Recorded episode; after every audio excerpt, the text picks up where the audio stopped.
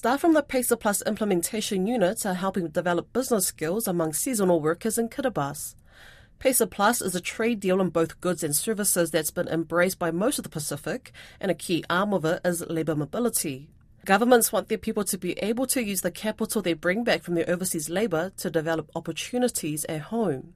Alisi Holani from the implementation unit told Don Wiseman about the work they've been doing the entrepreneurship development module that we developed was done in response to a request from the Kiribati government. Um, and this was basically in view of the need to help workers who go on labor mobility schemes to consider long-term approaches to, you know, sustainable livelihoods, household income diversification strategies, noting that not all workers will be on the program for 10 years. Most workers would be on the programs, on the schemes for about three to four years. And then, you know, with given that it is hard physical labor, a lot of these workers would seek to use the earnings that they had acquired in the skills that they had uh, learned from labor mobility in Australia and New Zealand in business investments or entrepreneurial activities back in Kiribati. So this was recognized by the Kiribati government, and they requested us to support in developing an entrepreneurship module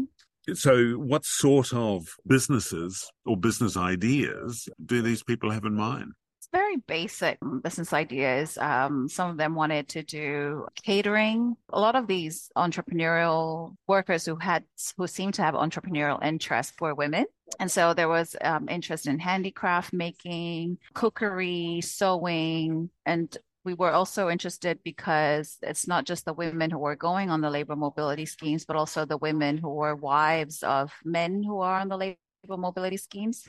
So there is this great interest from women in enterprise, and it's mostly you know business um, businesses in, in, in, areas where women tend tend to have the skills in, but really they they didn't really know how to use that to run a business. So they had some basic skills on like how to make simple handicrafts or you know basic um, dishes, and wanted to to do like a catering business, but didn't know how to start a business.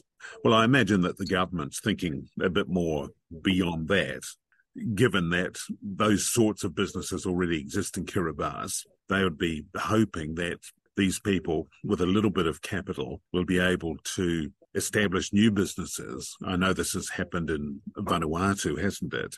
And I guess the PACER Plus people would be hoping for that as well. Yeah, it's it's very small scale in Kiribati. I think the interest from from the government was not so much in terms of large scale business activities that can have substantive impact on local private sector development, but it's really to help these workers and their households identify other income generating activities that can support their households if they choose to not participate in labor mobility.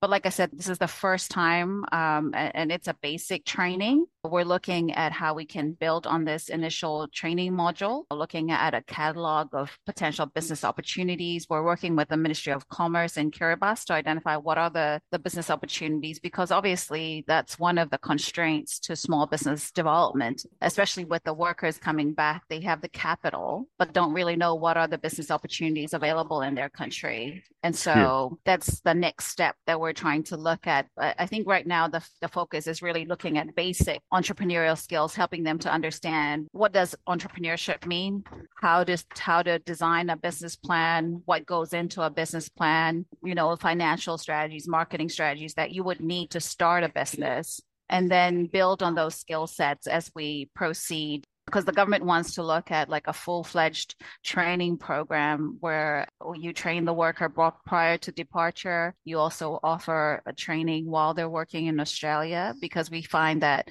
workers who before their departure they have some idea of what the business opportunity is that they want to invest in. But then a lot of the workers it's when they come back and after working in australia especially after working in australia for like three years they tend to see different opportunities and then they come back with a clear idea what kind of business investment they, they want to do. The intention is to look at a, a training program that can continue throughout the labor mobility cycle. So you trained prior to departure. They have a, a, basic understanding of what entrepreneurship is, what the benefits of an entrepreneurship, how to start a business, business planning. And then when they're in Australia and New Zealand, we also continue to, to run training so that we can build on the initial skill set. And then when they come back, especially when they come back, they have the money, they're more interested in really taking forward the business plan that they were trained on, and they have a better idea of what the business investment they want to make. And then we would have to look at another training program. So it's a comprehensive training program that the government of Kiribati is asking us to look at.